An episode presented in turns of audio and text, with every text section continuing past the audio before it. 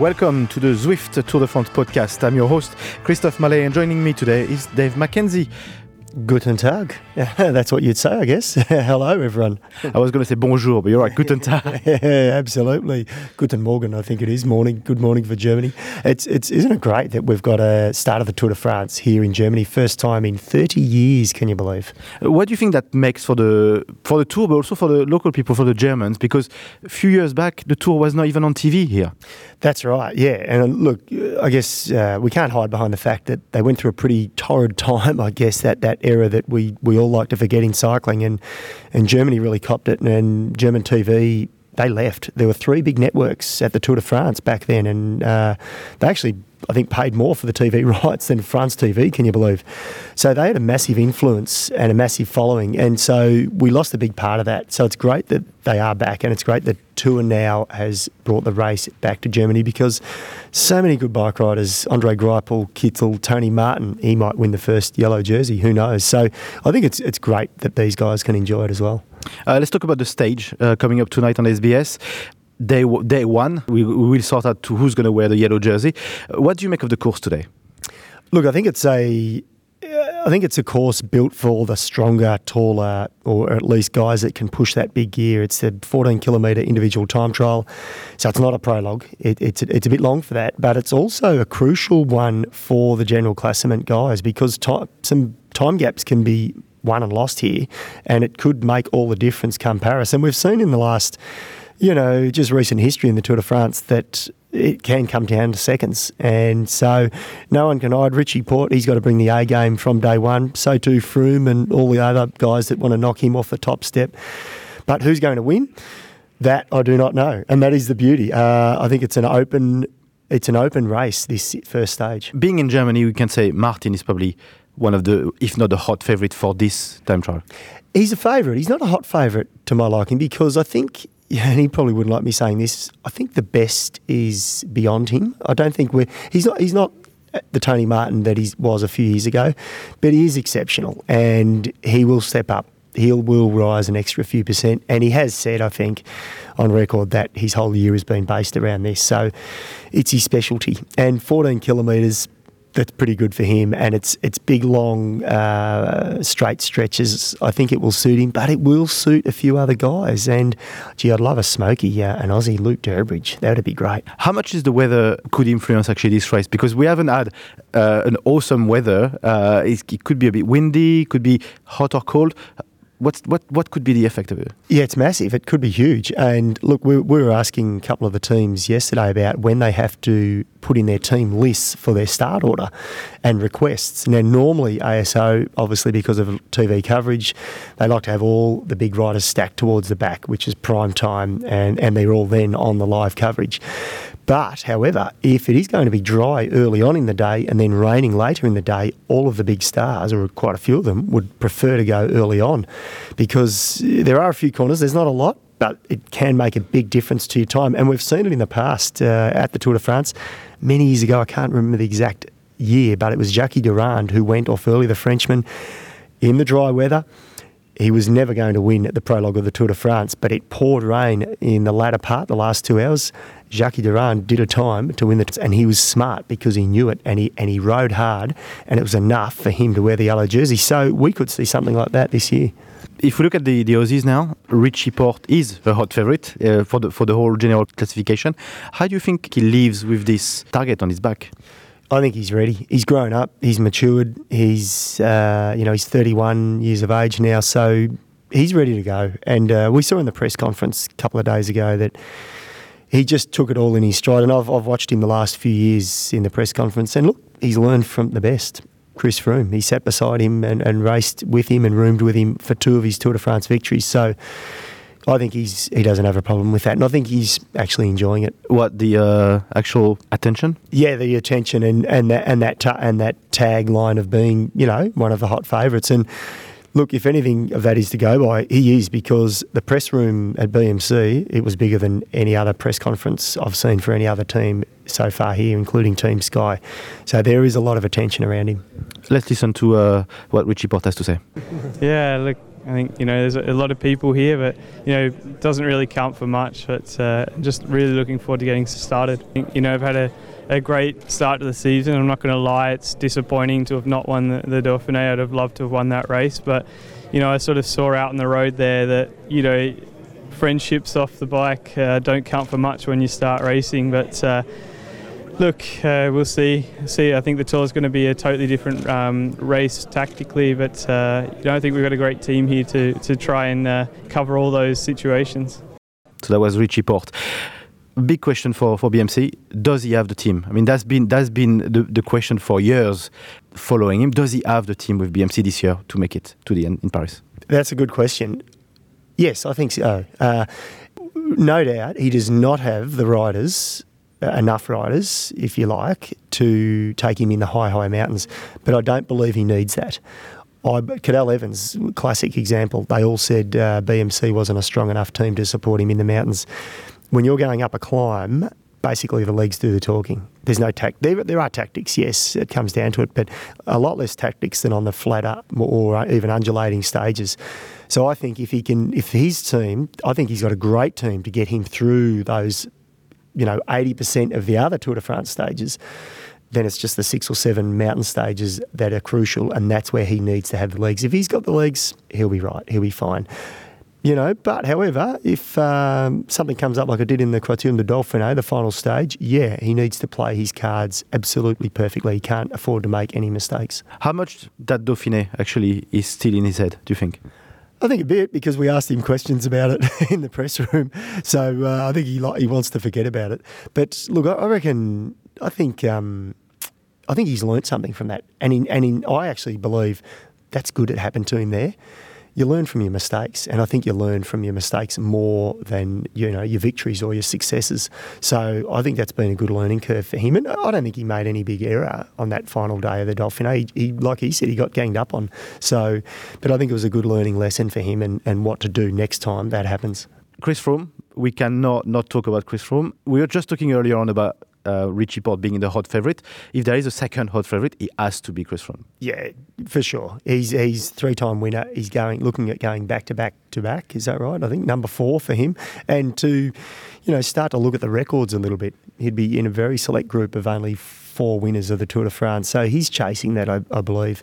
And look, he's he's been there and done it and there's only a, there's only a couple of riders in the race. Alberto Contador, you know, there's only a few that have that, that know what it takes to win the Tour de France, and it's a circus. You know, you, you are jumping into the into the fireball at the Tour de France, not just on the bike, off the bike. That the media contingent, the, the the you know the scrutiny that that is aimed at you if you are a favourite. Um, good or bad. So you have to deal with all of those things, and Froome's good and ready. But surely he's got the experience to do that. Yeah, he has. He has totally, and you can see it each year. He grows in strength, I think, in maturity and, and confidence for him. And he doesn't he doesn't talk the talk. He, he does it on the bike. Uh, he doesn't do it verbally off the bike. Um, but you can just see he's got an air of confidence about him. And the team. Yeah, the team are good. you can't deny that. You know, that's uh, that's probably one question mark against Richie Porte and and the other rivals to Froome. Do they have teams that stack up against Team Sky? And yeah, I don't know if they do. Uh, let's have let's have a listen to what Chris to say during the press conference. the Tour de France is that that's what's unique about the Tour de France is it's just it's different to any other race we do on the calendar because of the the pressure, the the, the media hype, the the public. Just it's it's just ten times anything else, and I would say that having having won the race three times now, it, it does put me in a bit more of a position of I've been here. This isn't. I don't feel that same pressure that I've, I've felt before, and um, I, I, think that's that's a great way to be able to come into the race and it allows me to focus on what I really need to do, which is thinking about pedaling my bike. You can't deny he's confident. Deep down in you, do you think Richie can beat Froome? Oh, totally, totally. He will win the Tour de France. I believe Richie Porte will win the Tour de France. I've, that's my pick. Um, I'm not sure if I said that when we lined up for Cadel Evans in 2011 at the start that he would win the Tour de France. Not that I didn't believe he wouldn't. I believed he had a big crack at it. I just believe Richie Porte is in the form of his life, and I believe the stars are aligning. There's just one thing that he needs or doesn't need. Uh, he needs to not have bad luck, and he doesn't need to have good luck. He just needs to not have some bad luck, and that we all know is sometimes out of your control. So that just needs to play out. He needs to control the controllables and let the rest take care of itself. And he needs people to try to avoiding him uh, when they run in front of the of the cyclists like last year. Yeah, that and you know a stray dog, this, that, a motorbike, a gee, heaven forbid, a, a uh, media TV car. We've seen that in the past. So there's so many variables, and I I think that's what we we love about the Tour de France, isn't it? It's there's nothing else like it. It's it's just a exceptional sporting event. If we look at, let's say, any others, last year uh, Bardet finished on the on the podium. is a big hope for the French crowd. I mean, you guess with my accent, is also a big hope for me. Uh, how do you rate Bardet? Is, was he just a surprise, or could he do it? No, he's not a surprise at all, and and I rate him, I, and I like him. I think he's uh, he speaks good English too, so that helps. I can interview him. But no, look, I think he's um, he's good. He wasn't super at the Criterium du Dauphiné, and I, I keep referring back to that because it is a key marker nowadays. But he knows where he's got to be uh, for the Tour de France, and uh, I think he likes to just slide under the radar a little bit, even though he is French, and, and obviously the French will cheer for him and follow him. But in the main scheme of the global press here, he does fly under the radar a little bit. He, he can also win the Tour de France, I think. I think his time trialling is probably the one thing that is his Achilles heel, though. So the fact that the individual time trial is way at the beginning, but also at the end, because there's another time trial in Marseille, would that favour him or not? Uh, I think having them spread apart is probably good for him. Um, I think he'll just look to limit his losses. They're not super long. They're not. There's there's not a 40 kilometre time trial. I think it's 14 and 20s, 23 or something like that. So he'll limit his losses, and you know, so it's good for him. I think it suits riders like him. This parcours. Um, he's a he's a climber, but he's not necessarily the best climber.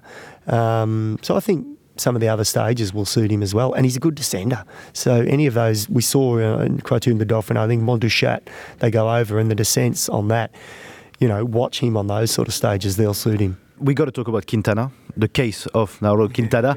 Uh, last year, he said before the tour he will not give any meter uh, in the fight against Chris Froome. How is he coming to this race this year? Not good. I don't think. You know. I don't think. I don't think he should have done the Giro d'Italia. If he really wanted to win the Tour de France, he shouldn't have done the Giro d'Italia. It took a lot out of him. It was. A, it's always a tough race, the Giro, um, and I just think.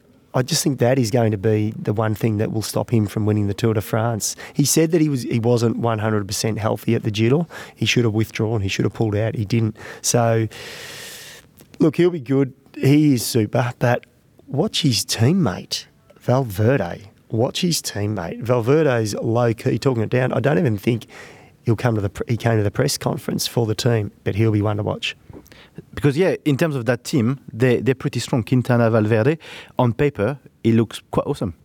Yeah, totally. They're they're a strong team, and they they're purely built for general classification here. They're not built for sprinting. They're not built for opportunistic riders. They're just a team that are purely devoted to those two guys.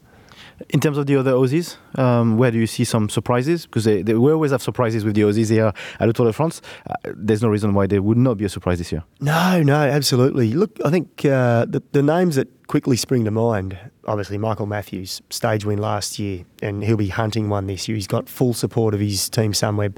Simon Clarke, he knew a long way out that he was riding the Tour de France, that he was picked with a core group of riders. And he is that opportunistic rider, Simon Clarke. So look for him in breakaways, and I think he could jag a stage win. Outside of that, yeah, they're all capable. Jay McCarthy, another one. He'll, he'll have his work cut out working for Peter Sagan, of course, and then their general classification rider as well. But he will get opportunities. Orica Scott, they, they always do something. Uh, whether it's the truck getting jammed under the gantry or winning a stage, they will do something. But Gerrans's not here. Uh, how much would that affect the team?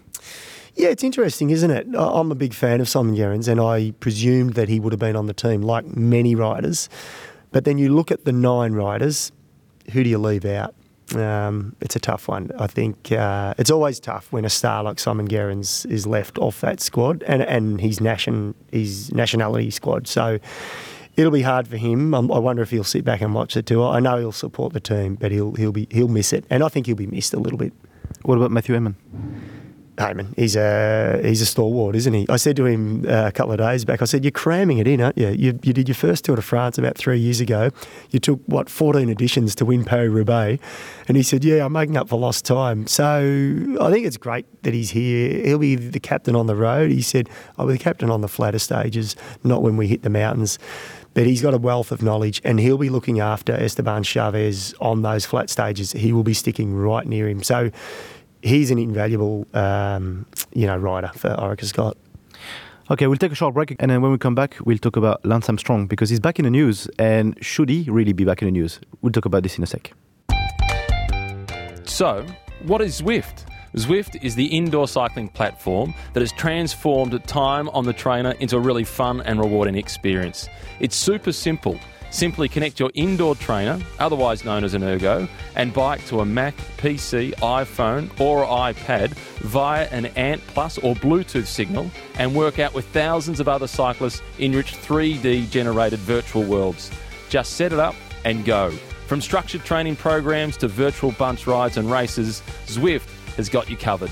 It doesn't matter whether you're Matt Hayman training for the Tour de France or training to win Paris Roubaix, or me, Matt Keenan, training for L'Etape by the Tour de France. Zwift is a digital playground for every type of cyclist. Check it out for yourself by joining our daily SBS group rides on Zwift during the 2007 Tour de France. You'll get a great workout as well as catching up on the action from this year's tour. For more information on how to get started, head to Zwift.com. We're back on the Zwift uh, Tour de France podcast, uh, episode number one here in Germany. Uh, there has been a bit of controversy over the last few days uh, around Jan Ullrich has not been invited to the to the start of the actual Tour de France, and one very big vocal argument was made by Lance Armstrong. What do you make of this? Yeah, of course, Armstrong, I won't use the exact words that he said, but he said, come on, uh, Jan Ullrich not invited uh, by ASO to the Tour de France, but he mentioned quite a few other ex-professional riders who were caught up in that whole drug scandal era, I guess, uh, of the 90s, 2000s. And he said he should be invited. I agree. I agree. Jan Ullrich should be invited. I think enough time has passed. Look, I know it's hard from the, the perspective of ASO, and if I, if maybe if I was wearing their hat, I'd say different, and so I appreciate that. But Jan Ullrich was a champion, um, drugs or no drugs. He was a champion, and he was a great champion of German cycling. Now, I know that's hard for a lot of fans to swallow. Um, but there comes a, uh, what's wrong about it is that they invite so many other riders. Richard Virenque, the Frenchman. Uh, you know, he's invited back every year. He's part of the organisation in some shape or form. All the sponsors that that sponsor the race. So what's the difference? He was implicated in one of the biggest, you know, drug scandals in the Festina affair. Um, so it's the first time in 30 years the race has come back to Germany. Invite Jan Ullrich back. But above this, do we care about Lance Armstrong's opinion? I mean, realistically, do we really care? we do because we're talking about it. um, we we try to think, believe we don't, but we can't help it. And and uh, he's loving his podcast, that world that he's in now, and. He's just people, people, people listen to him. They still listen to him, and uh, even if it's just a snippet, a quote, which is what we saw, you know, plenty of talking about it, and I don't think it's a bad thing. I don't think it's a bad thing. If it creates a headline for our sport, what do they say? Any news is good news, whether it's good or bad. We don't we don't want a drug scandal. That's the one thing we don't want in our sport. But talking about it, talking about the topics about it, or, or, or what we just mentioned, I think it's fine. Uh, it's okay to talk about it. Uh, come on, we're just a few hours from the uh, the start here. Donc it's going to be tonight on, on SBS on TV. Um, you're going to have to give me a pick for you. Pick for tonight, and then pick for the overall classification in Paris. Oh, okay. Well, I've given you the overall classification. Richie Porte, he's he's the one who will win and become the second Australian. Uh, Tony Martin. I'll have to go sentimental. The German, he's put his whole year around it. I just think he'll step up. He'll step up the extra 2% that he probably needs to to win it. Thank you. That was the uh, Zwift Tour de France podcast, edition number one. Tune in tomorrow uh, for the episode number two. Thank you, Dave. No worries. Uh, schnitzel and beer tonight. See you. On, on you or on me? Uh, I think on you. Thank you. Bye.